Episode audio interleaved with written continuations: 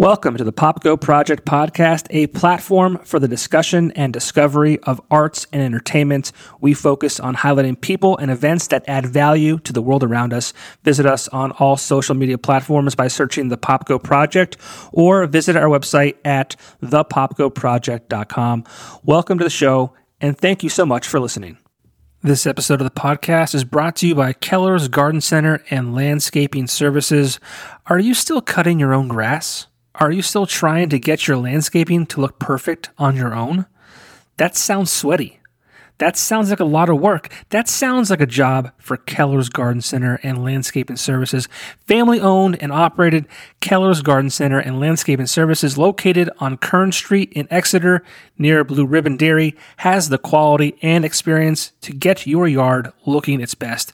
The Garden Center offers plants, trees, sod, mulch, rocks, flowers, topsoil, grass seed, straw bales, and much more while the lawn and landscaping services offers mowing, trimming, planting, and full landscaping. Visit them on their social media pages for more info. Keller's Garden Center and Landscaping Services. Get your free estimate today.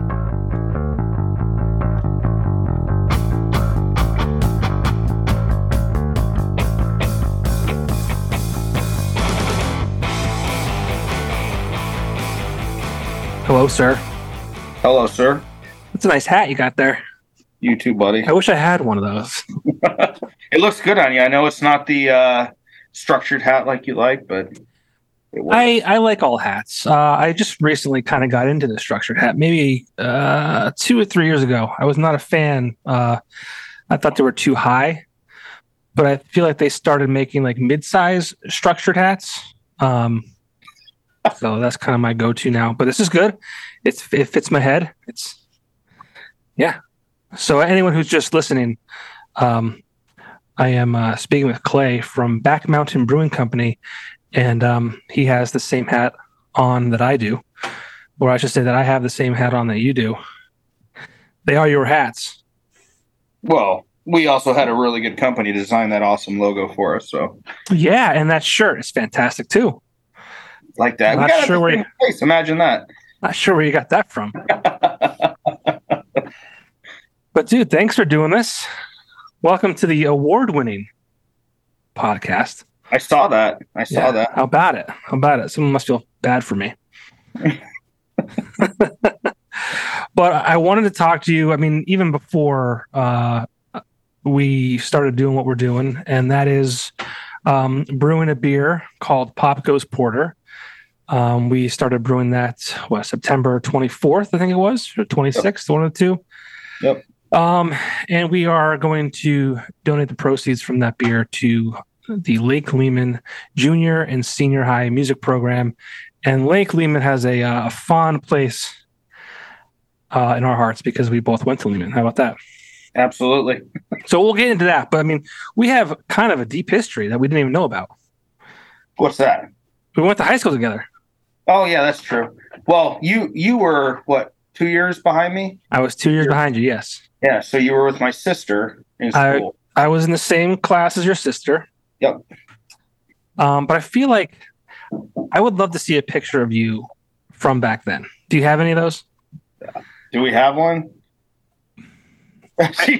we might we might have one by the end of this. All right, gonna... well, because like I feel like now that I, I you know, I, we've worked together. I know you now. Um, you know, we found out that we went to the same high school.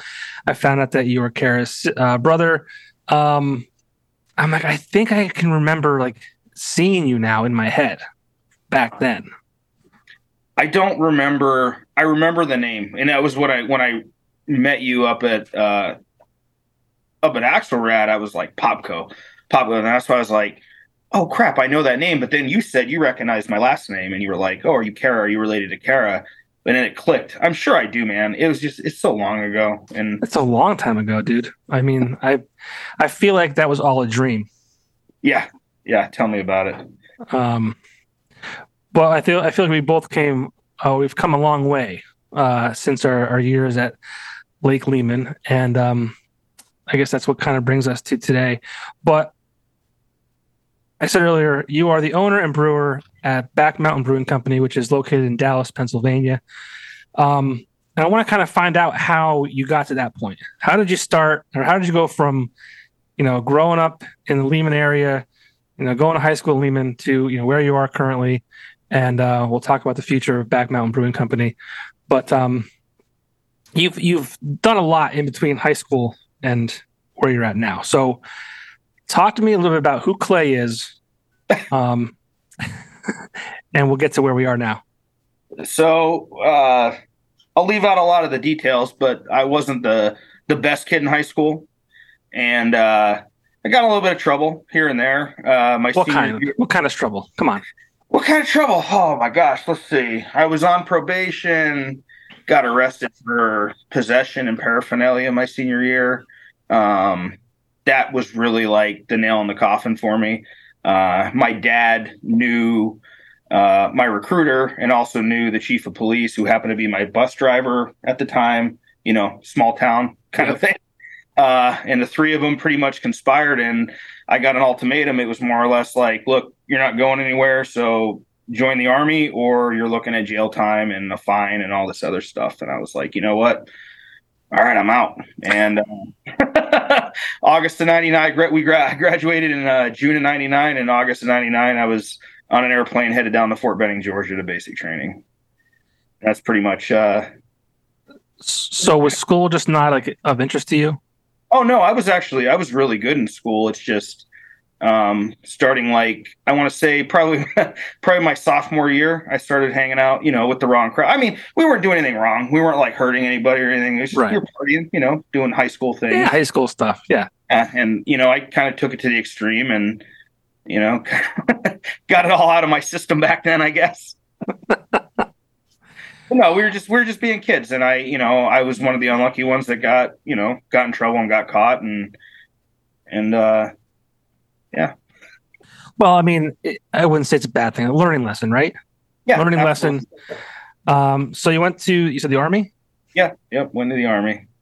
In '99, huh? And how long did you serve for? 20 years. So I retired in 2019. So that's pretty sweet. Yeah. Right. It uh, it was one of those things. Like I joined. I was like, ah, I'm going to get the college money. I'll do four years. I'll get out. I'll use the money, go to college, and then you know, continue my life. But didn't work out that way. Um, just kind of right when uh, the Iraq invasion happened, I happened to be in Fort Benning with with Third ID at the time, and that was the unit that spearheaded that whole invasion. And I kind I, I, was remember remember the like the stop loss thing. They t- they had the movie and everything. Stop loss.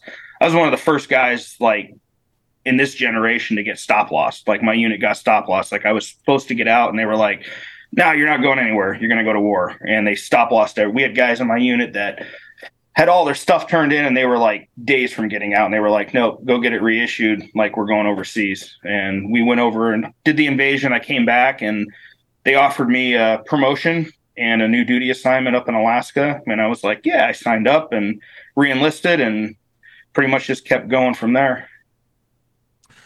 What year was that? Uh, would have been 2000. We were married 2002, 2003, 2004. We got back, and that's when I reenlisted and um, headed up to Alaska. Now, why did you? I mean, obviously, you said a promotion, um, but what what was uh, what intrigued you to to reenlist when you could have been out? I don't know. I was kind of liking it. I was liking uh, the camaraderie you know, just it was it was a neat experience. I was going from a from a these I can put as a, a lower enlisted guy to I was going up to like the first the first step on the the rung of leadership. And they were like you're going to be a sergeant now. So i was going to have my own guys under me. And it was just it was a new thing for me. I'd never been in a position like that. And when they offered me that and i took it and then they said well you got to reenlist. You got to meet time in service to take that rank. And i was like okay. So i and they said hey we can send you to alaska I mean, I'd only I grew up in Northeast PA. You know, my first duty station was Germany, which was awesome. I spent you know two and a half years over there, and went down to Benning, but I'd never really been anywhere else. And Alaska just seemed at the time I was like, man, that's cool. Like, yeah, just married. like, hey, let's move to Alaska. Like, it, it'll be great. It'll be a good time. And honestly, it was. It was. I had a blast up there. And how long was that for? Oh, we got up there like 2004. I think I came back in 2007. I extended to stay up there, um, but that kind of got cut short. Um, but yeah, we got up there 2000, probably 2004, beginning of 2004, and I don't think we left till 2007. So we are up there for three years. Okay. A little over three years. And were you done at that point? No, no. you I, some, what's that? you still had some more years, right? Oh yeah, I was um, basically we deployed again over there, and it was ended up being like 18 months. We were over there for 18 months, and I was like, you know what? I'm not doing this anymore. I can't do this 18 month stuff. You know, I had a we were just married. We didn't have kids or anything yet, but being away that long, so I started looking around for like other things to do in the military. I looked at reclass and changing my job around, and um, opportunity presented itself. Uh, actually had a recruiter email me from the Army Special Forces. And I was like, oh, that seems like a cool idea. Like, let's try that out. So made it back to Alaska. Uh, we were back there for a couple months. I put in all my paperwork, did all the tests, everything they needed, the the pre-selection process, and I went down to Fort Bragg, did the Special Forces selection, and then uh, fortunately got selected. Came back to my unit with papers that said basically you can't touch me. Um, Bragg has me now, and I'm heading back to. Well, I had to go to airborne school first, and then I was headed to Bragg to do the qualification course for U.S. Army Special Forces. Okay. And then how did I mean? You keep saying you just got married. Like how? uh, What was that like? I mean, you always hear stories about you know being married in the military and kind of, um, you know, obviously your partner understands when they mar- marry in the military and in the army and things like that. Like they know what they're signing up for. But I mean, that still had to be pretty difficult. Well, Charity, and probably should have stayed at the beginning. Charity's also Lake Lehman grad, graduated in '99 with me. Um, high school, high school sweethearts. What was? high school sweethearts, Oh man. man, wow. We Together, what sophomore year, off and on, all the way through. Joined the military, off and on a little bit, um, and then I guess it was when I was in Germany. She came over. She came over to visit, and that's when I proposed over there. And uh, came home, got married in 02, uh, got stationed at Benning, and then right back to where we went over to Iraq, and then the rest is history after that.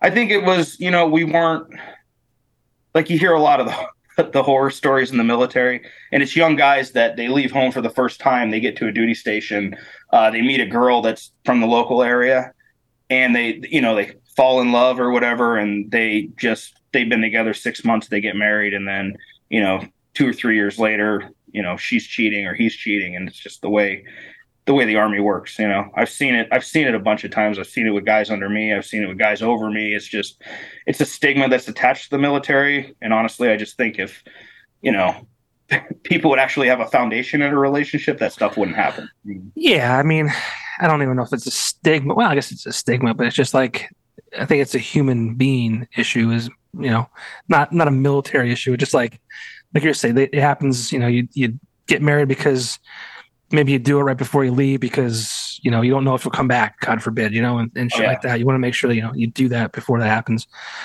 But so what you're saying to me though is she was putting up with your sh- with your shit far before the army. far before we joined the army uh honestly like a lot of the stuff i did i couldn't i couldn't do it without her support like i mean even going through selection and everything she she always had my back and no matter what i wanted to do i mean there was arguments and stuff as there would be with anything. You know she worries like you're going from doing this job to this job and you know this job's more dangerous and blah blah blah.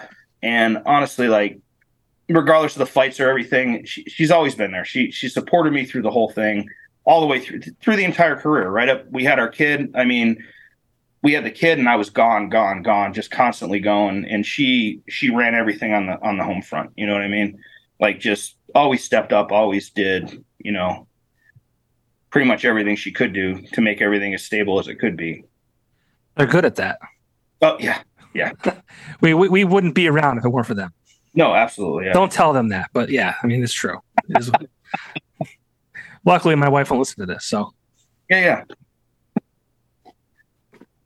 but yeah, I mean it's it's important to have uh, a good partner, especially when you're you know enlisted and traveling and doing risky shit. You know, it's it's good it's to good have. to have it's good to have that foundation that that anchor back home that kind of you know holds everything down and just make sure like when you're gone, you don't want to worry about anything. It's good to have that that other half back home that you know is doing the right thing. You know, right. it, it makes it hundred percent easier to do what you got to do.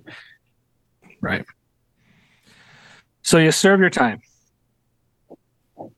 Yes. What uh, what what what kind of was the defining point to say, you know, all right, I'm done doing this?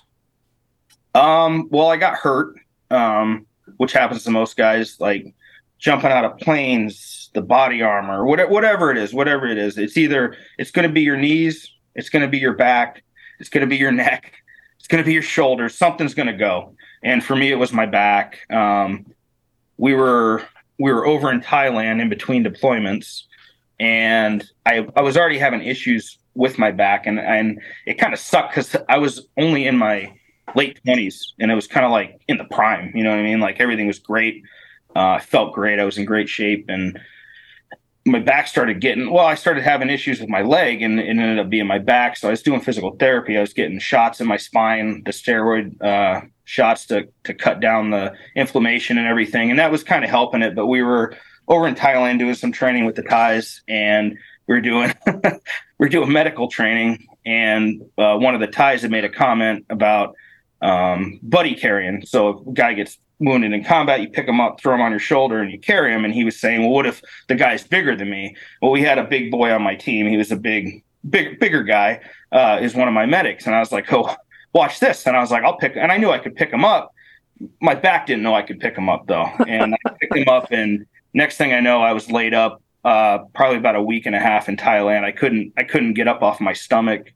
Uh, everything just, my whole leg was shot, and they ended up having to I wouldn't say it was a medevac, but they ended up getting me a flight back early.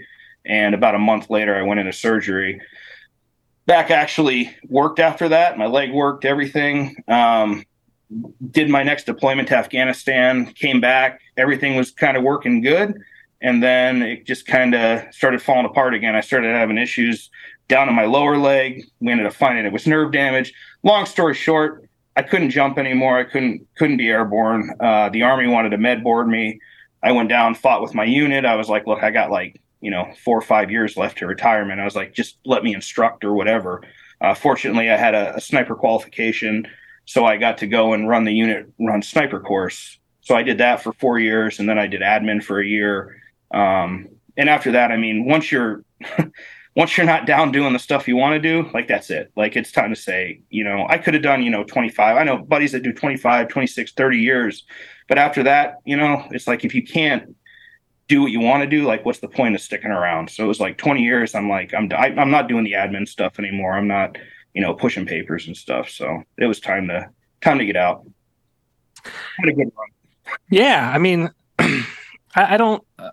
I don't know a lot of guys that have served. I mean, I, I, I mean, I, I shouldn't say that. I, I know a lot of people have served. Like this area that we live in, I feel like, you know, a lot of people dedicate their lives to, you know, keeping our country safe.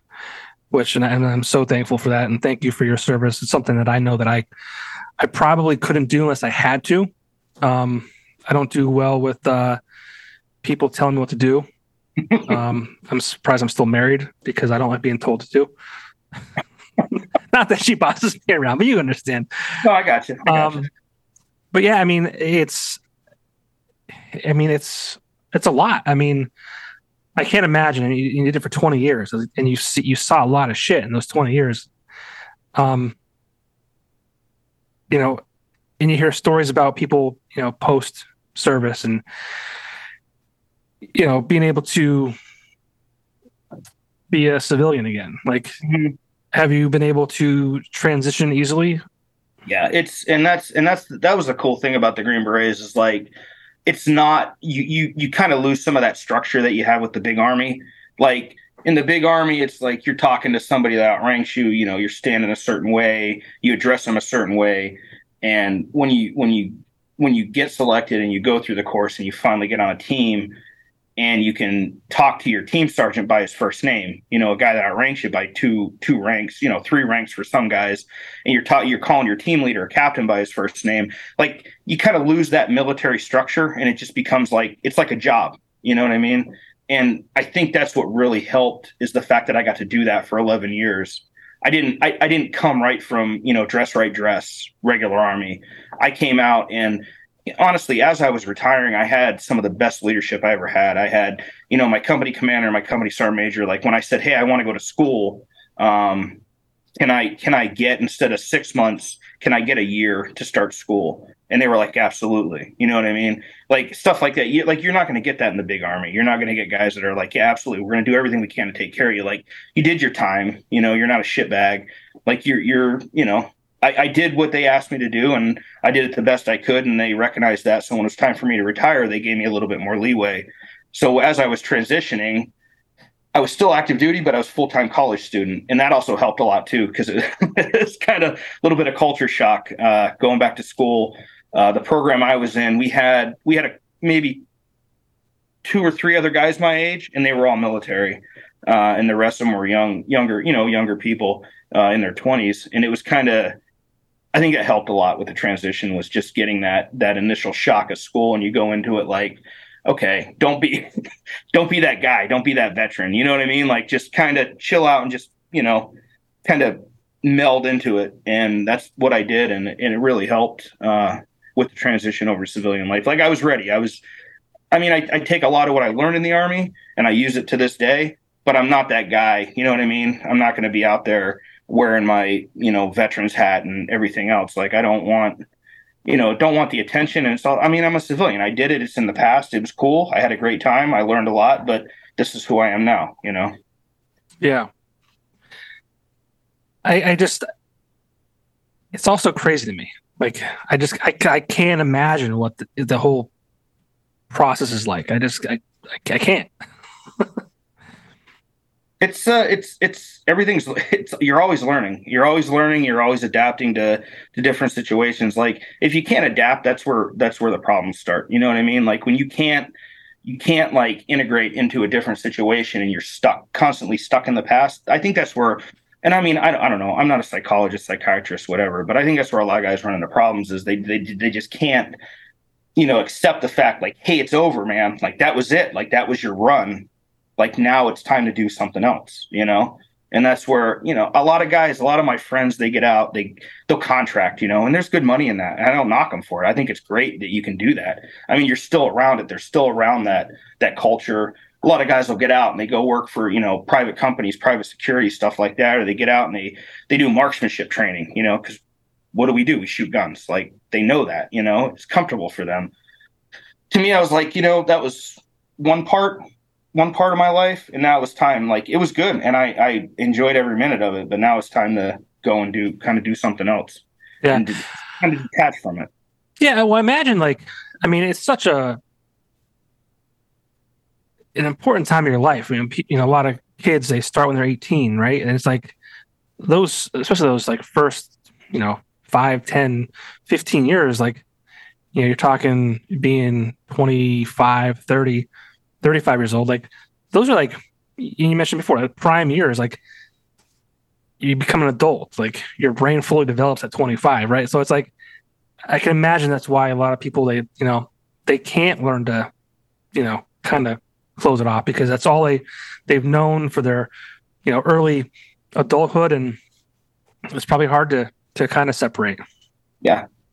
Well, I mean, and it's not all great, you know what I mean? There's there's I mean, regular army stuff sucks. Like I hate like I hated it when I was younger. Like I hated the fact that I had some guy who I was probably smarter than telling me what to do, telling me how I was going to, you know, cut my hair, shave your face. You can't do this, you can't do that. You got to wear this at this time and be at this place and it was rough, you know, for a while, but you you get used to it, you kind of fall into it. And like I said when I when I switched over uh the new job, it, it kind of took all that away and I kind of got to enjoy the military for what it was, you know, like boys being boys. It was it was basically like you know you were men, and you said like if you had an issue with somebody, regardless of what their rank was, you could address it, and there was mm-hmm. no no chance that you're going to get in trouble. You know what I mean? As long as you weren't out of control and like right, you know. But it, it that helped a lot too. I think. Yeah, I guess I, I could never be be told what to do. And you mentioned like how you, how to cut your hair and shave your face. I almost quit a job uh, at one point because um, I got a new director of sales uh, when I was in radio back in like 2014, I guess it was. And he came in thinking he had a big swinging dick, and you know he's like, you know, everyone's gonna put out getting put like on a 90 day probation period to see if like you're gonna fit, you know, my leadership. And I had been I, I had been in the media business already at that point for almost 10, 11 years. Um, and I had this shithead who like was a drunk. Um, you know, I knew him in a, in a previous life, and I don't think he remembered meeting me because he was either drunk or you know some some kind of all the altered mental state.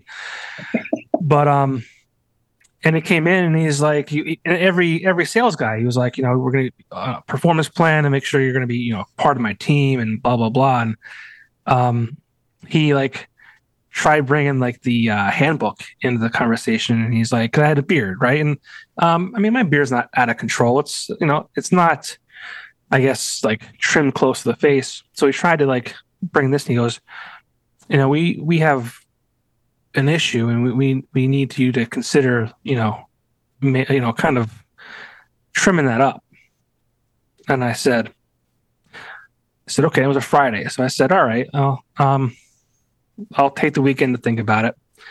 And um, this was like post weekender days, and again, I was in radio. I was selling, um, you know, uh, I was in sales for Rock 107. It's a classic rock station. I was selling Alt 92, or at the time it was Fuzz, which is an alternative station. Like, you know, I'm not, I'm not a doctor. I'm not meeting with doctors or lawyers and things like that. Like, it didn't make sense to me. And I, I went the weekend. I was actually in AC that weekend, and I was like, I was like gonna go to work and start like a campaign saying like like save Popko's beard. And I was gonna and I was gonna swear to God, I was gonna I was gonna raise money. I was talking to my wife, like, I'm gonna fucking I'm gonna boycott this. I'm gonna raise a ton of fucking money. I'm gonna donate it to a good cause in spite of this motherfucker. and um I went to work that that next Monday and um he said, Well, what's your decision? And I'm like, I, I don't think I I may have like I think I may have like just like formed it better, but I didn't cut the length off. I said, no, I, I did. I, I, I, took care of it. And um, I don't think he liked that too much, but you know, it was funny because he brought the handbook into, into the, the whole scenario. And I'm like, it's a guy that works on the third floor who has a beard down to his stomach. Like, yeah, if you want to, if you want to, if you want to play games, like we're going to, we'll do that. That's fine. But he ended up getting fired a month later because he came to work drunk. But sounds like a great, sounds like a great leader. Well, yeah, it's it, it's that's a it's a that's a story for a different day, but but I mean that's like the point of the story is like I just I don't think I could have been told what to do. Like I mean that's the kind of shit that I was like. I had a guy tell me to trim my beard up, and I was like, no, no. If you're getting yelled at, like you know, hardcore, it's just something I I couldn't do. So again, thank you, and thank you to everyone who has served and put their time in and protected our country and got yelled at, so that I didn't have to. Yeah, yeah. Getting yelled at's a big part of it. Yeah. But I mean, it's also done a lot of great things. I mean, that it gives people structure, it gives people, you know, they, a lot of people need that. Um, so it's not all bad. But you you mentioned adapting. Yeah. Um, and I think that could, you know, lead us into the next part of your life. Um, because you've adapted to civilian life and you now own a uh, brewery called Back Mountain Brewing Company. It's in Dallas, Pennsylvania. Um, so talk a little bit about that. I mean, like you you opened you opened a, a brewery in the middle of a pandemic. Was it 2020 or 21? Yeah. Uh, well, we yeah 2021. Yep, 2021. Yeah. So I'm looking I'm looking over at my lovely wife just to confirm. Yeah, 2021. Yeah. So middle of a pandemic because you know it's kind it's kind of I guess it's over now, but probably the height of it almost, right? Yeah, yeah. It was. uh Yeah, we moved home in 2020, um, the year prior, and we were working on um, acquiring the house we're living in now. It's my wife's old family home, and very that, nice. I like the yeah. wood. Oh, thank the not the naughty pine. Naughty pine, love it. Thank you. Um, so we were working on acquiring that. Uh, it needed a lot of work. Uh, we we used a VA loan. I won't get into details, but there's certain standards the house needs to be on before you can get your VA loan. So we had a couple months of work to do for that, and uh, we ended up closing on the house in January of 2021, and then I went immediately into brewery mode and started um, searching for financing, searching tried SBA, but being that we were in the midst of the pandemic, they were like, breweries are high risk. Like, no, can't, can't get it. And uh, we we fortunately found a local lender that was actually ended up being better than the S- SBA uh, that that financed us to to get our feet feet in the door. Okay, well before before we even get to that, like you know, you didn't just you know wake up in the morning and say, you know what, I'm going to be a brewer today. I'm gonna make beer. I mean, I, I, I used to homebrew myself, and you could do that. You could wake up that day and say, yeah, I'm going to try this now. But I mean, to to to be an official brewer and you know own a business, like you don't just wake up and do that. So, what did that look like leading up to the actual purchase of the uh, the building? So I think it was it was my probably my last deployment. Uh, we were in Afghanistan, and uh, my dog handler that was on my team, that the canine guy, uh, was sitting there and he was ordering a bunch of stuff off the internet. And I was sitting next to him on the other computer, and I was like, "What, like, dude? What are you buying? Like, what, what is that stuff?" And he's like, "Oh, I make beer at home." He's like, "I'm upgrading my my homebrew system." I was like, "Cool, like, make beer at home." And he's like, "Oh yeah." He's like, "When we get back, he's like, I'll totally show you." He's like, "I'll I'll take you down to the homebrew." I didn't even know there was like homebrew stores. I didn't know any of this. Like, this is all new to me. I was drinking Jameson or whatever IPA had the most alcohol in it. Like, that's that's what you know beer was to me like you know yeah ipa 7.8% let's do it you know? So he got home uh, he took me to the homebrew store and that was pretty much what kicked it off. Uh, i bought a book i bought a, a simple like just the dirtiest like extract brewing system you could buy and i made a batch of beer in my garage and i was like man this is cool. Like i've always liked cooking like i always enjoyed um you know, getting my grandmother's and my mom's recipes and like doing like, and to this day, I still do it. Like on my day off that I get a week is usually like my cooking day. Like it's exciting for me. Like I'm going to do something that takes me four hours, five hours to cook. You know, I just, I enjoy doing that. And I think the brewing thing, it, it kind of, it intrigued me because I was like, oh, it's kind of like cooking only, you know, I can drink this and get drunk afterwards, you know, like it was, it was, it was neat. And it just kind of, like it became my hobby. Like, you know, a lot of guys want to go out and then, you know, we like we were still hiking and we were still enjoying the outdoors and everything that's in Washington, but at the same time, we were. I didn't really have a hobby. I, I've never been into sports. I've never been a big, you know, I played sports in high school, but I just kind of fell off. Like I've never been a sports guy. You know, I'm a gamer. I love gaming. I was a big PC gamer for a long time until we opened the brewery, but don't have time for that anymore. Um, but I never really had like a like a hobby hobby, and I just kind of took to brewing like it was fun for me. And then I was like, oh, you can compete.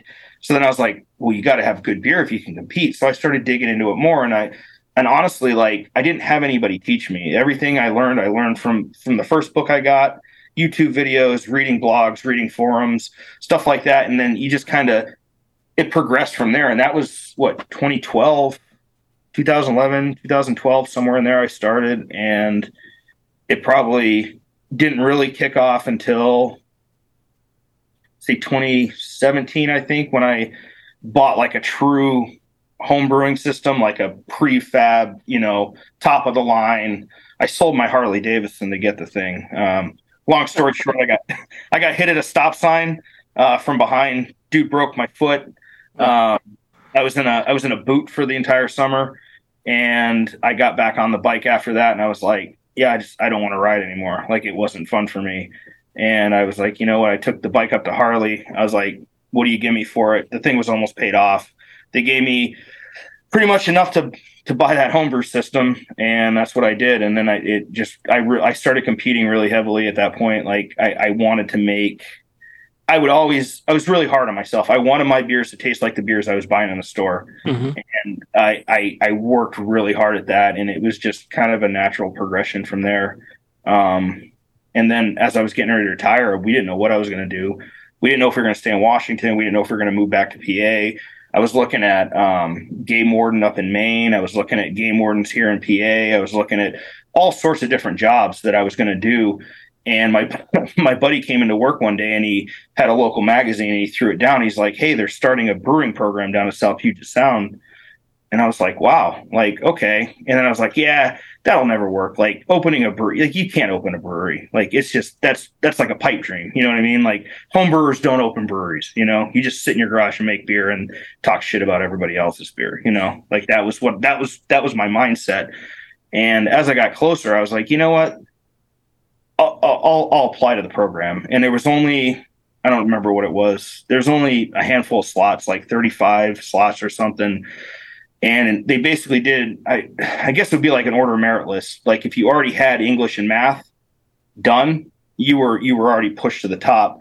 So I was doing uh, online school through the military. They were paying for it. It wasn't even out of my GI Bill or anything. And I rushed to get, I think it was math. I rushed to get the math done, and I got it done. I got my transcripts and I sent it into the program, and it put me to the top of the list. I got well, needless to say, I got accepted to the program, and then that's where uh, like I said earlier, I had ended up talking to my command and I was like, hey, like this program's starting. I know I can get six months. Can you guys give me 12 months so I can start this program when it kicks off?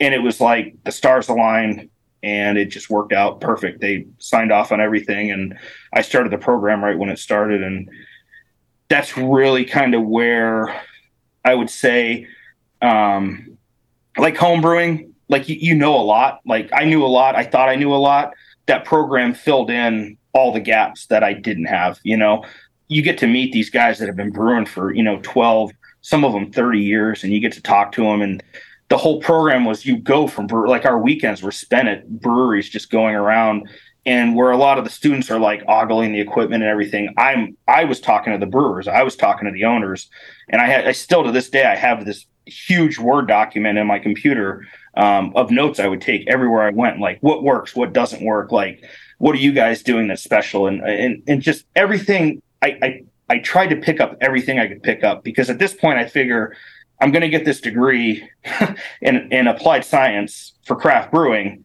like. I'm pretty. I, I was almost all in at that point. Like, what else am I going to do? You know, I'm gonna I'm gonna spend a year I'm out of the military now. I've got another year of school left. Like, what am I going to do? So it was kind of like you're all in. So you just kind of you go all in and you just kind of figure it out, you know. Yeah. So what does school look like? I mean, outside of visiting. so, yeah. So it wasn't. We didn't just visit breweries. Uh, it was. It was a neat program. It was. It wasn't just like, hey, this is how you brew. It was. Um, this is how you brew. This is the science behind it. Um, this is, you know, we learned, we did everything from chemistry, which was terrible for me because I hadn't done math in 20 plus years, and there's a lot of math and chemistry. That was the, probably the hardest for me. We did, you know, microbiology. We did a lot of like a lot of labs because there's, I mean, brewing is science, believe it or not. And I'm not a scientist. I'm not a chemist. Like it's amazing. I, it's amazing. If you told me in high school, like, hey, Johnny, um, pay attention in chemistry and science classes because one day you could brew your own beer, I would have been like, fuck yeah, let's do it. I'm going to pay attention now. right. Back then, I was like, that wasn't even a, a, a, an option. Yeah. And I was, I was stoked. Like, I was stoked. Like, I knew all like the, the, you know, the base stuff, but I wanted to, I wanted to get smarter. And it kind of crushed me when I did the chemistry and I did the microbiology because you realize just how much you don't know and that was really kind of like that was the wake up call for me. I was like, okay, I need to I need to figure this out. And to this day, I'll tell anybody that comes into the brewery, like, you want to learn to brew, like I'll talk all day about brewing, but I'm not a chemist. I'm not a microbiologist. I know how the shit works, but I'm going to tell you in the simplest, dumbest way because that's how I can articulate it. I'm not going to sit up here, you know what I mean, and talk chemistry to you because it's not me. But I picked what I needed from it. And there's a lot it's it's with anything you learn. Like anything you go to school for, there's stuff in there that you can just throw out, you know? And that whole program, I picked everything that I needed, you know, from it. And um, the big, I think one of the big ones was I needed an internship. It was either an internship or like two other classes. And I was like, well, I'll get an internship. And there was a brewery right across from from the base, and it was run by another veteran. And I was fortunate enough to get in there and I picked I picked his brain, man. Like I just everything, and he was running it. He'd only been open, I think, two years at the time, um, and it was just it was a great learning experience. And I was fortunate because I was responsible. And after a couple weeks, he just kind of turned me loose. He was like, "Here, like brew. You know what I mean? Like I you know the system, you know how everything works. He was like, just brew, and he would give me the recipes, and I would just brew, and I loved it. I loved going in there. I loved just working on the system. I loved the mechanical side of it, everything about that. Um, and that's really what opened my eyes, and that's kind of where it where it clicked. I was like, yeah, I can do this. Like I can, you know, it's not a pipe dream. Like I can actually make this happen. I just have to be smart about it. I can't, you know, I don't want to bite off more than I can chew. Like take it slow. Look at look at what's going on. Look at your demographic. Look at where you're going. And even at that point we didn't know if we were staying in washington. I had a plan to stay there um, with two other guys former green berets and open our own brewery. But where we were living in washington like there were i don't know six seven eight breweries within like you know 15 20 minute driving range. Like they were all over. Like you could throw a rock and hit a brewery. And it just got to the point where i was like you know what man? Like let's let's go home like let's go home and open a brewery in the back mountain and that's pretty much what led us here. In the middle of a pandemic. well, and uh, yeah, well, that was uh, we had decided to move home, and then the pandemic hit, and then that screwed that really screwed school up um, a lot. They were there. I mean, God bless the program program director. He was amazing. Um, the guy did everything he could do. And on another note, I'll just give him a shout out. Frank, if you ever watch this podcast, you're amazing, dude. He was honestly, man, that guy. I could go to him with anything, and he would. If he didn't know the answer, he would find it for me. And that dude taught me so much. So I will say, Frank, good job. But yeah, we we were already planning on moving home, and then the pandemic hit, and that just kind of everything just kind of went to shit after that. Like it was it was kind of wild. yeah, I mean, the whole world shut down, and um, I mean, we're still recovering, obviously, when we're. I won't get into the politics and the the the unfortunate situation we're in with inflation. I'm sure every day you're experiencing what that's like with your uh, cost of goods and all that kind of stuff. But oh yeah, um, and then so so you're in the back mountain. So like, if anyone is watching or listening to this and is familiar with the back mountain, um, the building that you're in used to be the Twin Stacks. It was also Metro Bar and Grill. Um, Some Irish bar for like a day. I was like shocked. I was shocked, and they opened that up, and I think it was gone like three months later. Um, so you're in a spot, right? So it's like, I think it was also like I, I feel like um, they moved to uh, Carverton Road in Trucksville some kind of um oh, kava, yeah, like a kava corner vape shop type thing. Yeah, they they had the spot. Um, two people before they were they had it, and then a glass company had the spot, and then we got the spot. Yeah, I mean, I absolutely love that location. I mean, I was I went there. We had our post um, ring ceremony, like luncheon there back in high school. Like I just I always loved the um that building. My brother used to work at Metro. Um, so I, I just I loved it. I mean, the, the visually it's very appealing, and I think what you're using it for, like, it's just perfect. It has like I keep screwing this up. We talk about the um, the mechanical stuff, the um the, oh, boiler, the, the boy, yeah, the boilers and the all that kind of stuff. So it's just it's just a really cool place. But what I'm getting at is it's almost like the the building is cursed. I knew. I knew I'm looking at Charity. Charity's just like, we we know. We've heard it. We've heard it all, man. We've heard. You guys, well, you're, you're what you guys are here to break the curse. Okay, that's that's that's yeah. what we're that's what we're that's what you're doing. Okay, we're gonna break the curse. I mean, the Red Sox broke the curse of Babe Ruth, 2004. It can be done, and I feel like it could be you.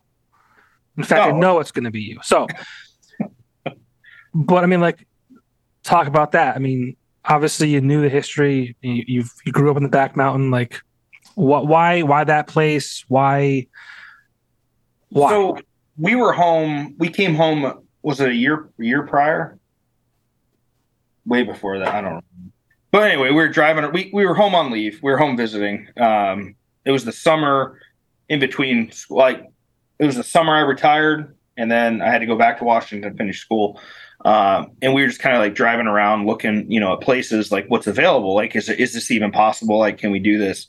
and we saw the Twin Stacks was there. So we went up, uh, just had a look at it, and I thought, you know what, this this like looks really cool. Like this could be a small a small brewery.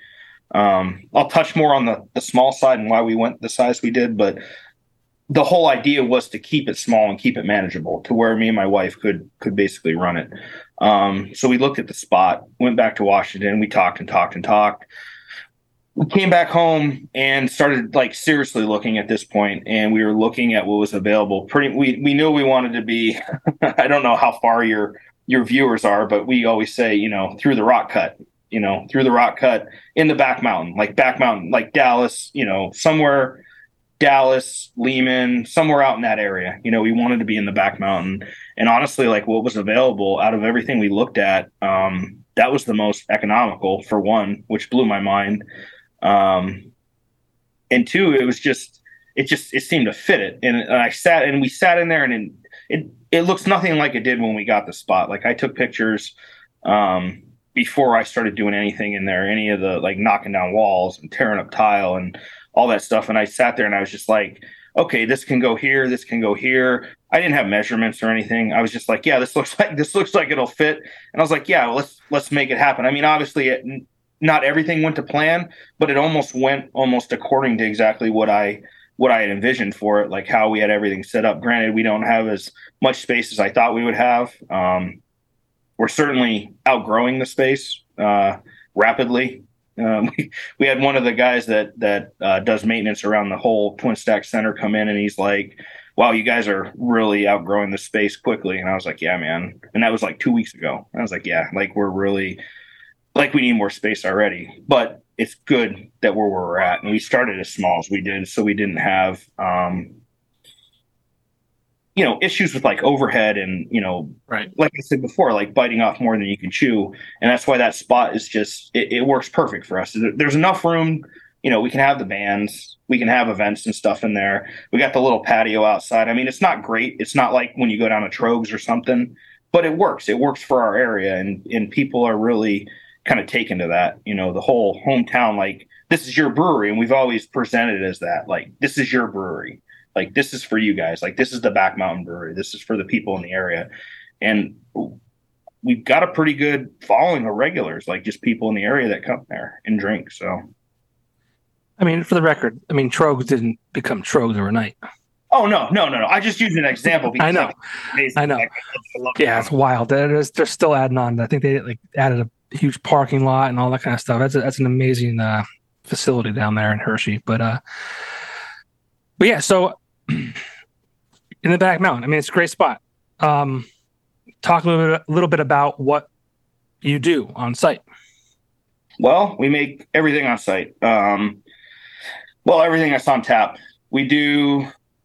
We have seven beers on tap. We have one seltzer. I started making seltzer uh, probably right before summer kicked off, um, just because I couldn't keep up with the beer to have eight beers on tap. Uh, we we did have a cider on tap for a while from Brace's Orchard out in Orange, which is not far from us. Uh, we switched to bottles at this point because we've kind of gotten into a, a, into a flow now, and I can kind of move beer a little quicker. Like it it, it kind of works out now. I pulled the cider off, so we do have seven beers, one seltzer on tap. We do pretty much everything on site. Um, we make pickle shots with vodka that we get the vodka and our whiskey from uh, Stoll & Wolfe down in Lititz, PA, which is, I guess, down by Lancaster. They ship to us. I don't go down and pick it up, obviously. Uh, we serve local wine, local food. Um, we don't have a kitchen. That was one thing I didn't want to. I didn't want to dive into. I didn't want to deal with employees because honestly, like right now, which is her and I running it, and the assistant brewer that I have, it like we're already stretched thin. And to hire somebody else on and have a kitchen, and I know that was a huge um, turnoff in this area because people they want their restaurants. And when we were opening, um, we got a lot of emails and a lot of messages on Facebook like, what kind of food are you going to have? What's your menu? Like they were more interested in what kind of food we were going to have than what kind of beer we were going to make. And that was kind of, that was kind of a punch in the gut for me. Like it, it I realized like I, we have two friends that own restaurants within three minutes of me And I get I get how the area is. Like people want they want to come in like you know, they don't care if you make the beer or not. They they just want to eat the food and then you've got some beer on tap they want an IPA. You know what I mean? Like I kind of wanted to break that kind of break that cycle in the area cuz back west where we were, there were breweries like doing what I'm doing with the food trucks and everything else. And it worked and like it worked really well. And like we I won't say we fought with the borough. We didn't fight with the borough. I worked with the borough for months and months and months just to get an ordinance so I could have food trucks in there, you know, and because because no nobody's doing it in this area. Yeah, you go out to Wilkes-Barre, Scranton, and stuff. Yeah, they have the food trucks at the breweries, cideries, and wineries, but nobody was doing it here. And I kind of wanted to to bring that to the back mountain. And and so far, it seems to be working. Like people, oh, what food truck do you have this weekend? You know, just because we don't have a kitchen doesn't mean you right. know that we're that we're not making good beer, and that's I, I don't know. To me, when I go out to a brewery, I, I'm there for the beer. I don't care if they have food or not. If they have hot pretzels, I'm good. Yeah. beer, even better. You know what I mean? Like, well, I think one of your signs on the door says, you know, there is no food. Or BYO. BYO. F, yeah, because like you focus on the beer, which is one thing that I always hated about some restaurants was they tried to cater to everyone. Like, mm-hmm. I love a restaurant that has a very small menu. I, am a big, um, a, big, big on like um, quality over quantity. Like if you have a menu you can you can nail every time and, and it's it's kick ass every time. Like I'd rather have five items to choose from than fifty. Yeah. There was a, a restaurant. Um, it was located at the Edwardsville Shopping Center. I think it was called like Five Star Cuisine, and they wanted to have a menu that had um, five different like uh, like cuisines, like uh, American, Italian, um, Japanese. Like they have, they have five different like. And I'm like, how do you even maintain like inventory on some yeah. of this stuff? Like that's, I mean, how much of this is frozen? How much is food is going bad? Like that's not. And who's your chef that's making these five star meals from five different cuisines? You know what yeah. I mean? Yeah. It's so I what I'm saying is I love the fact I love the idea of just like being good at what you're good at. Yeah. And also like you're doing these food trucks. What, what, do you alternate every week or every two weeks? Every week, every week we well with the ordinance that the borough put in place for us, we can't have the same food truck more than three days in a row, or we can't have yeah the same food truck more than three days in a row, or more than fifteen days in a month, which is fine because there's there's enough food trucks out there. Granted, in in the in the wintertime, it gets a little slim trying to find the ones that are still running in the winter. Um, but we've we've got a couple good ones, a couple solid ones, a couple regular ones that you know we book them out. You know, or I should say, my wife books them out anywhere from three to six months out. You know, just to know to lock those dates in to get them yeah. there. But how cool is that? Where I can come try new beers that you're you have on tap, and then also you know new food. Yeah, it's awesome. Yep we have some food trucks that come outside of uh, Axelrad every now and then, um, and they've all been great. Yeah, most of the majority of them, man. I'd say 90, 98 percent of them are awesome. Like they're they're just people doing what I'm doing. They're just trying to run a business, you know. Yeah, those talk. Go ahead. Those talk about us guys, though. I don't know about them. the verdict is still out about those guys. I don't know. I don't know. Those guys.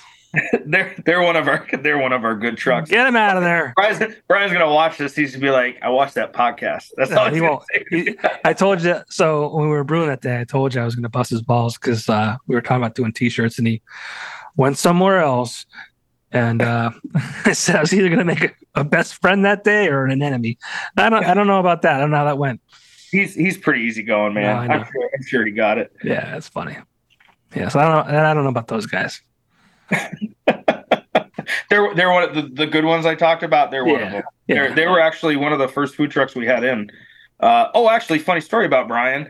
So I was out in Washington, and I was uh, the second brewery I was working at. I was I was driving up there to work, and I was I I called you know I, I won't name names, but I called almost every brewery in the area, all the way from Tunkhannock out to Wilkes-Barre, Scranton, and I just asking questions like simple, like stuff that I, I was where like, what's the regulations on water? Like, how do you guys, how do you guys uh, do your your wastewater? Because one of the things that the the last brewery I worked at was we had to pump all our water into a tank and we had to check the pH on it.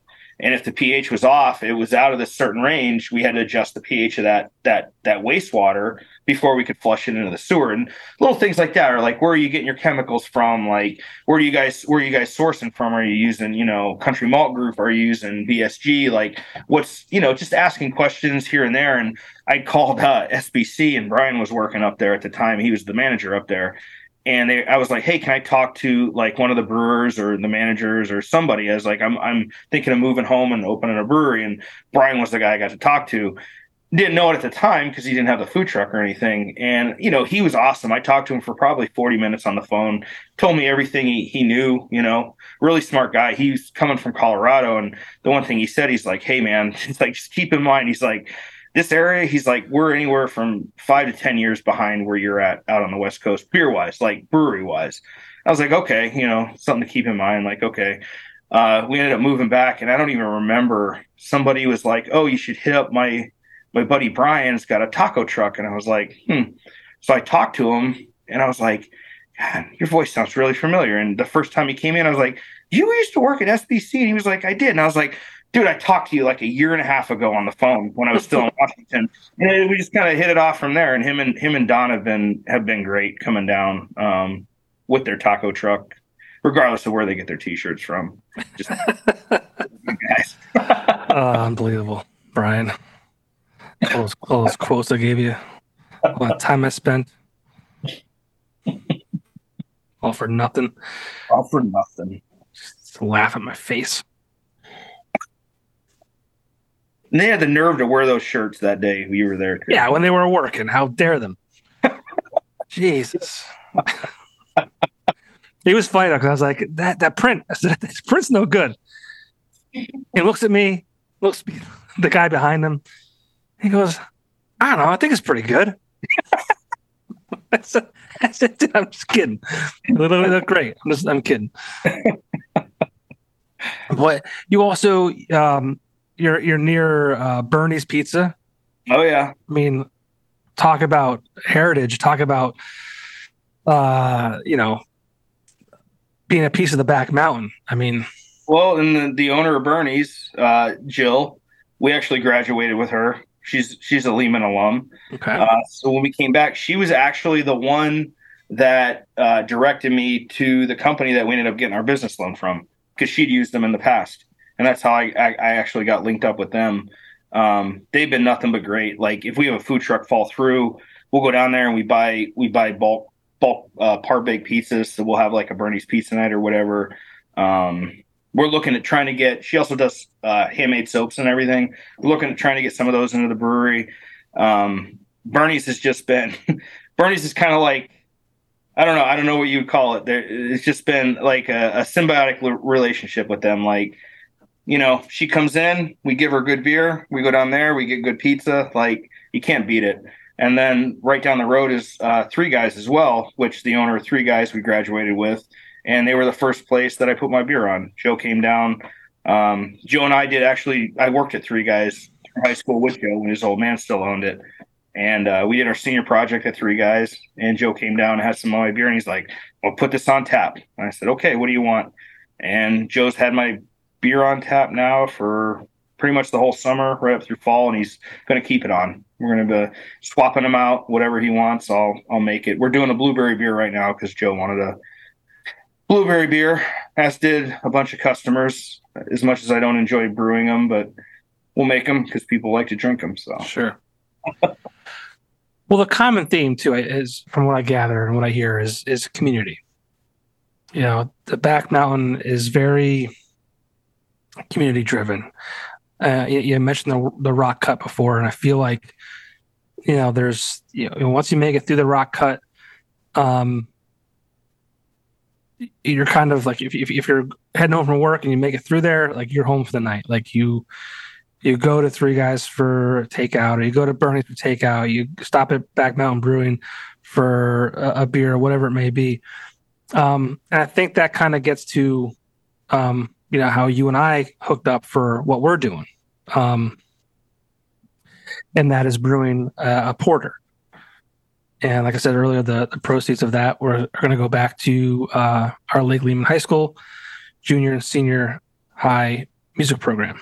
Um, we got a lot of coverage in the paper. The Citizen's Voice was kind enough to put us on the front cover, or front page rather. Pretty neat. That may have been my first time on the front page in my all my uh, my time in media. So that was pretty cool. above above the fold. Above the fold, you learned something new that day. But um, you know, Times Leader, shout out to them. They did, did a nice coverage. We're going to go on PA Live. Um, when this podcast airs, I, I believe that you know this is um, my, my plan is to put this out on October 12th, and then Popko's Porter will be available on October 13th exclusively at Back Mountain Brewing Company. Um, and I just can't thank you enough for you know entertaining the idea. Um, I had this idea for I forget how long it was. It, I, I feel like it may have been like last summer. I want to say it had to have been last summer, but it was like right before fall, and I always felt like a porter was more of a fall beer. That's that's that's right, right? I mean, darker beer. I mean, people generally tend to go towards the darker beers and the colder ones. and I wanted to do a porter because I'm I'm selfish and I wanted to call it Popko's Porter, and I just like I remember I was actually talking to somebody else who I won't name, and um, I was talking to him because he had a connection with another brewery. I kind of brought up the idea, and he's like, he's like, dude, like maybe pump the brakes a little bit. Like, do you even have like, I mean, what what what do you have to offer the brewery? in return for them even entertaining your idea. I'm like, yeah, I don't know. He kind of like, kind of took the wind out of my sails. So like, you know, whatever it may be. So I sat on it, and then I don't even know how. Like, I mean, a year later, I wanted to do it, and then you came in, and we had been working together at Axelrad, and you were, um, you know, getting shirts done and hats done and all that kind of stuff, and I don't know. I think I presented it in a way like I was like, "Hey, dude, like I have this idea, and you can tell me if I'm stupid or crazy." That's no, I think that's exactly how it went. Honestly, I but I mean, like, I mean, I, I get it. Like, I, I mean, I'm not an idiot. I'm not oblivious. I'm not like whatever. But I can't tell you how much it means to me that you would even entertain the idea, and then further than that, just making it a reality. Like, it's wild. Well, that's honestly, man, like that's what like the best times I've ever had, like through this whole brewing thing, have always been working with other people and doing collaborations. Like it's one thing to come in and brew the same hazy over and over again because that's what everybody wants to drink. You know what I mean? It's it's nice when you can do something different and kind of step out of that. Like to me, working with anybody, it doesn't have to be another brewery. You know, granted, I love collabing. Like we did the collab with Breaker and Five Mountains. Like that was that was a blast. I had a blast doing that. Like it was so much fun, and I missed that. I kind of missed that from Washington. So when you brought it up to me, I was like, yeah, because it's it's it's still a collaboration. Like you don't have to be a brewer to collab on it. And it's like, why? It's not taking. You know, it's not hurting me any. If anything, it's helping us. You know. So I don't know why. I'm sorry. I don't mean to get get me. I don't know why somebody would say like, "What are you offering to the brewery?" Like, I don't need anything. I don't need yeah. you to offer me anything. Like, you're not getting anything from this. The school's getting everything from this. You know right. what I mean? It's a great idea. I don't know why. Yeah, and I, I understand this point. Also, it's like you know, I mean, obviously, I would never want to like, you know, get anything in return that I wasn't also putting out. But like, I knew that it wasn't just a, a way for me to brew a beer. It was it was a way that when I started this podcast, I wanted it not to just be a podcast, but also just be this platform for good, where it's you know promoting musicians and and talking about music, but also promoting our local businesses. And I think that you know this collaboration is doing all of that. It's you know we're we're talking about you know your business. You also brought in you know I, I didn't want to do just a regular porter. I want it to be something like creative. And you mentioned coconut, and I'm like, I fucking hate coconut, man. Love. I, I, said, what about what about a, a, coffee porter? And you're like, yeah, we can do that. And I have a coffee guy, so you brought Matt into the fold from uh, BeanNik, who's also a back mountain based uh, coffee company. Um, so, like, for me, this whole thing was like just great. It was it was a, a way to showcase you and what you guys do. You know, you brought Matt into the fold where it could showcase you know, his product, and ultimately, you know, the the the greatest thing of all is is giving back to our high school the music program because as we all know like those programs uh, year after year continue to be cut i mean your daughter is in uh, lake lehman school district she's in the arts programs i mean you guys witnessed it firsthand oh yeah yeah so uh, yeah i mean i'm pumped like i mean it's it's obnoxious to have my name on it no, it looks good. The labels look good. I showed you the labels today. They have my stupid face on it, which is just wild. It just it, the whole thing. Like I hate, I hate all of it. Like I hate having my name on this podcast. I hate having my name on the beer. But like the alliteration factor, Popko's Porter, like, and like I said, when I started this, people smarter than me were like, "Dude, you have to have your name on it because people know who you are." Yeah. Um, and you know, I'm I've I'll forever be grateful for um, the opportunities that I've that I've been afforded um, throughout my career, and this is just a great opportunity for me to use my platform and use my voice and use everything I've built over the past 18 whatever years it was it's been to to continue doing good things and i started this podcast off by raising money for the local music scene by i think we raised almost $10000 you know for musicians um, when the pandemic hit, uh, which is, I, I, think is something that you know when you when you talk about doing benefits, right? You you always think about well, who can we get to play it?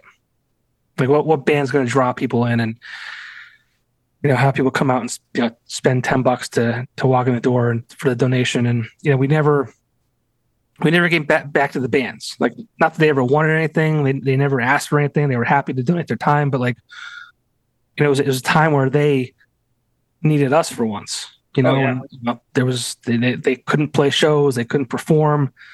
So I think it was the first time in at least the history of our area that we were able to give back to them. So I'm really proud of that, and I'm really proud to be able to, you know, team up with you and Matt and uh, do this beer collaboration. Not only because um, I like beer, I didn't get this this dad bod by just being a dad.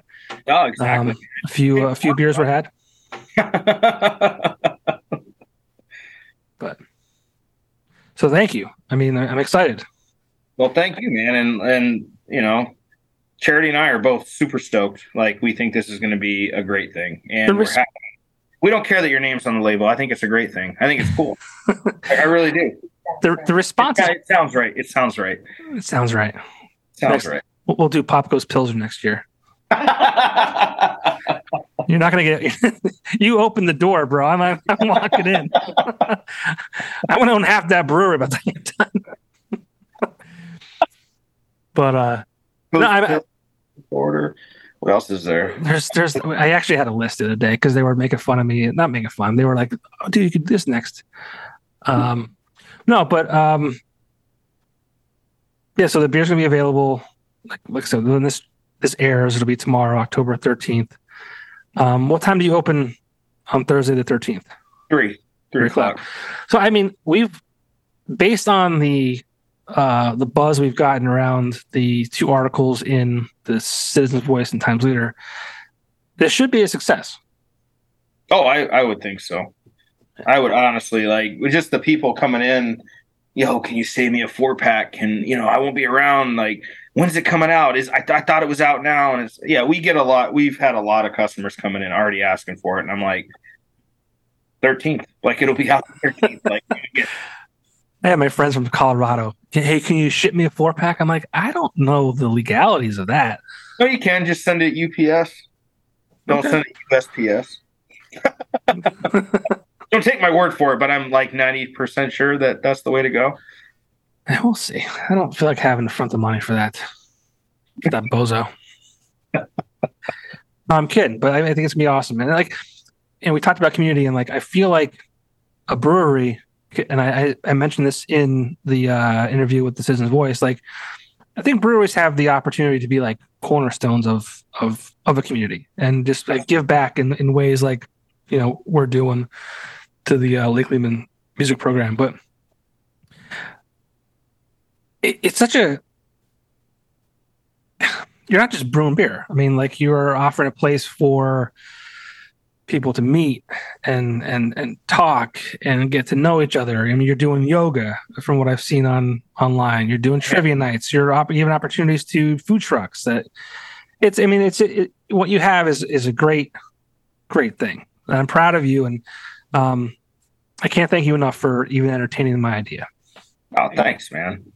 It was like you said, that's what Charity and I are. That's what we're going for. Like, I, I mean, it sucks sometimes being there. You know, six days a week, and you know, some days, you know, I'm running the taps, and I'm just like, I don't, I don't want to be here. But at the same time, it's, it's cool to see, you know, just the year that we've been here. Um, the reception it's got. And you know, I, I, I wore my I love cream ale shirts, but we also have the drink local shirts, and that's the one thing we want to push is like you don't have to drive, you know, up to Vermont to get a hazy IPA. Like I got one of those. Come on in, you know. That's very good. Thank you. I've had Come on in couple. to see my wife because she's always smiling and she's always She happy. Greek. I know. I, I How don't does know. she do that? How does she do that? She's a Charity. great- She's a great person. How do you do it? Did you find a picture yet? oh, Save the day. Oh, here we go. Oh, Oh, my we- God. Show that picture. 97. That's 90, that's 97. Did you at one point have dreads? No, I did. I had uh no, at one point in high school I, I had really long hair. You had frosted. I I didn't have frosted tips stuff. I had really long hair. It was long and curly. It was curly, but I could like pull it down to like Maybe that's what I'm thinking. Yeah, that's what I had. I had super long. Yeah. All right, Well- show the show the other picture. Come on, come on. I, I only have five listeners. Don't worry about it. That was in that was in like Germany. Wasn't it? I don't know. I'm not showing that picture. No, you have more than five lists. I'm not showing that picture. All right, when I hit stop, show it to me. I will. I will. You hit stop. All right. Well, you know, it's it's such a uh, it's a great thing what you're doing and the and the business you have in the back mountain, and it's to take a, a risk, to take the gamble, and, and say, you know what, we're doing this um, is awesome. I mean, it's a great spot. I mean, I'm happy that it's a brewery and not some like I don't know. Name any other business. Bar.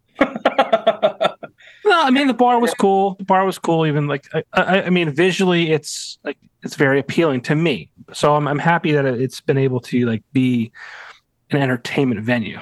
But a brewery is even better. I mean, I have a I have a soft spot in my heart for breweries because I love beer. I love going to breweries. Um, it was awesome to uh, you know, I'm not just putting my name on this beer. I actually kind of helped you brew it Oh, that day. No, you're a big help, man. I wouldn't say that. I mean, you were the one, one weighing out all the materials, and and I mean, I just dumped a bag of uh, uh, grain grains in the. Yeah, but you cleaned the mash tun out. Remember that? I did clean the mash tun out. that was a big deal. I'm excited for that video to come back from uh, Ionic Development. That's gonna be cool. Oh, I forgot all about that. It's Yeah. gonna actually prove that I was working that day, not just uh, hanging out drinking beer. That was uh that was an interesting. Everywhere I went, I went back to like grab some hops out of the cooler, and I turn around and there's a camera right there, and I'm like, oh, don't come back in this room. Like this is this is this is not the nice area of the brewery. Yeah, this is not the fun area, but well, I'll let you go in a minute. Um, what's what's next for Back Mountain Brewing Company? Like, what do you? I mean, we're we're in October of 2022. Um, what's your what's your vision for? I won't even ask for like five years. Like, what's what's what's next year look like? What do you what do you hope to accomplish? I mean, the the the end goal is, and honestly, like, if you're not, if you're not constantly like trying to get better, trying to get bigger, trying to, you know, keep moving forward, then then what's the point? And I think that's I it's a blessing and a curse with me. Like I'm constantly uh, I'm always focused on what's next. Like I, I, I, it's hard for me to get complacent. Um, we're honestly like right now we're already to the point um, with a one barrel system. We're we're outgrowing it. Like we outgrew honestly, like we outgrew it in the first six months we were open. But it really comes down to finances. It comes down to, you know, just um, opportunities presenting themselves. But um, we we are going to expand. Um, we are we we've been talking for months and months and months. Uh, as much as we we love our food trucks, I think it's great. Um, but when we do expand, we're obviously uh, it's the next step. The next thing is to, as much as I hate to say it, uh, put in a kitchen. Um, I have an idea. but I, it won't be. It's not going to be a restaurant. We're not going to. We'll never be a restaurant. I never want to be. I never want to be a restaurant. I never want to. I never want people to focus more on us because of our food than they do about our beer. So when it does happen, it'll be like you said, a simple. You focus on you know those one, two, three things you're good at, and that's all you make. And if people don't want that, then honestly, at this point, and it sounds crappy to say, like I don't care. Like I want the people that want to come in and drink my beer. You know, if you want X, Y, and Z from the menu, even better. But I, I want the people that are interested in the beer. I want the people that are going to come in, taste the beer, and, and sit and talk to me about it, and you know, tell me what they like or don't like or or whatever it is. Um, but yeah, I don't know when it's going to be. Five years, three years, ten years, wh- whatever. You know, but that's always we got to keep moving forward. Like that's always the goal. There's always something, you know, further down the road. So we'll get there eventually. But we're doing good and we're on track. So Good. Uh, hopefully sooner rather than later. I have an idea. Yes. I won't tell. I won't. I won't uh, say it on on record. You gonna let me know? I'll, After you- I'll tell you. I'll tell you after you show me the picture. okay. Uh, when we're done. When we're done here, I have an idea. I have another business venture that I wanted to uh, explore. Okay. Maybe we can partner with that too. Okay. So I'll, that's all I'll say about that. So if if one day it comes out where I say Clay, that motherfucker stole my idea, this is the day it happened. Dude, I'm all about stealing. I'm telling you, man. Like I'm not. I'm not Don't doing anything different. I just took ideas from a hundred different places I've been. Don't tell me you're gonna steal my idea. But I'm not saying I'm going to steal your idea. I'm It's saying- gold. I already bought the website domain. Okay, perfect. It's already done. Popko's cupcakes, or what are we No, no, it's it's better than that. Wait till you hear it. Even better. Wait till you hear it. It doesn't have my name in it. No. I, I got, I got. I, well, when you hit stop, I got one too. I'm going to run past you. So. All right. All right. Well, dude, um, I'm I'm beyond excited about Popko's Porter releasing tomorrow, October 13th, at Back Mountain Brewing Company. It's a coffee infused porter uh, with uh, coffee sourced from BeanNik Coffee Company. Um, yeah, I mean, you're you're confident we're going to sell out. I mean, I think you're right. Um, maybe we didn't brew enough, but it's it's cool that it's going to be limited edition the labels look cool, like you said. It's it's weird that my face is on it, my name's on it, but it's cool. Um, I can't thank you enough. I really, I just, uh, uh, it, I, I never thought that I would have uh, a beer. Um, and in fact, a, a guy lives in the back mountain, he he texted me. He's like, "Dude, I will be there at three o'clock on Thursday." I'm like, "Well, I will not be there, there that early. I will not be there that early." Uh, he's like, "I never had a beer with a guy who whose name was on it." I said, "I honestly, I haven't either." I, I, well, we'll talk about that off off camera too. All right. Well, best of luck with everything you do at Back Mountain Brewing Company. Um, where can people find you on uh, the social medias? Uh, Facebook, Instagram. We don't really. We have a Twitter. I don't use it because. Yeah, everyone Good. says that.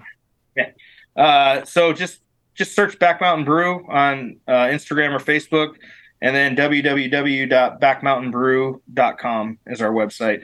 And on the website, you can go on there and there's a little link, and you can click tap list or on tap or whatever it says, and you can see real time what we have on tap before you show up at the brewery. Very cool. Very cool.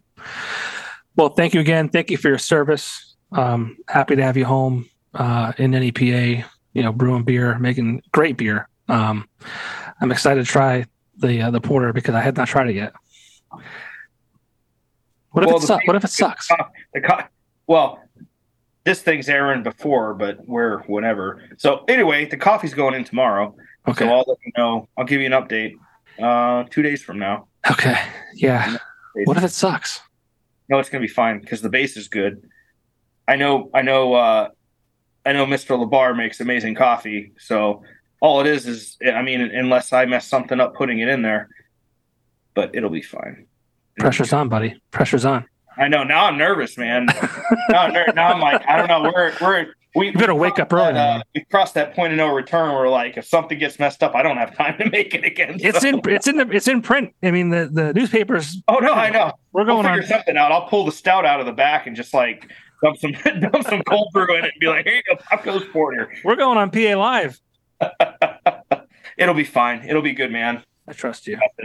I trust you. So thank you again for everything, and uh, I'm looking forward. We're going to be uh, canning the beer this weekend, so that's cool. Yep. Yep. So it'll be before this airs. So anyone watching or listening to this is the beer will al- already have been canned at that point, but looking forward to that too. Uh, it'll be fun. It's gonna be a it'll be a fun day. Sweet. I got the I got the seamer today. I think I told you from Yeah. Yeah. Shout Five out Five Mountain. what's what's cool though is like so. I mean, what is it? There's five breweries in Luzerne County ish, right?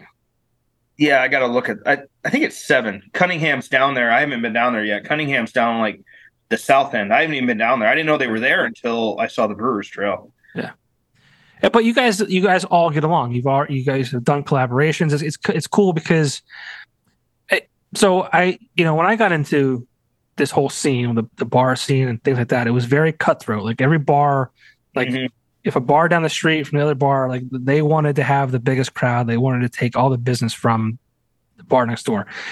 It's far different these days. Even even even now, bars understand that if if you bring the people to that area, the chances of people going to this bar and maybe the one next door, or whatever it might be, is is higher and, and better for everybody. And I think as uh, as brewers, you guys understand that again, it's community. It's everyone's making different beers. Not it's not the same product. It's it's it's a good thing for everybody. There's there's always there's always competition, but it's friendly. You know what I'm saying? Like there's always going to be that that competition, but it's not like like you said, it's not cutthroat. You know, Right. most breweries like if I need anything, Breaker, for example, I forgot to order two bags of grain on my last grain order. Shipping's stupid expensive. I text today. I was like, "Hey, are you guys putting in a grain order? I need two bags."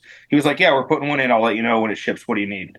Like just like that, he's thrown two bags of grain on there. Like Brent's helped me out. I've helped Brent out down at Five Mountains. Like it's just, and that's the way it should be. And that's what I always loved about you know the brewing community when I started to experience it out west. And that's I was nervous moving back home, but but I found that here, and it, it's neat to see that. I love I love the camaraderie. I love the the the collaborations. I love the the friendly competition. You know what I mean? Yeah. Like that's what it's really all about.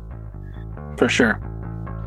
Well, again, thank you, and uh, I'm looking forward to great things from Back Mountain Brewing Company. Well, thank you, John, and we me and Charity both appreciate appreciate the opportunity to do this for sure. Thank you. We'll see you soon. All right, we'll see you.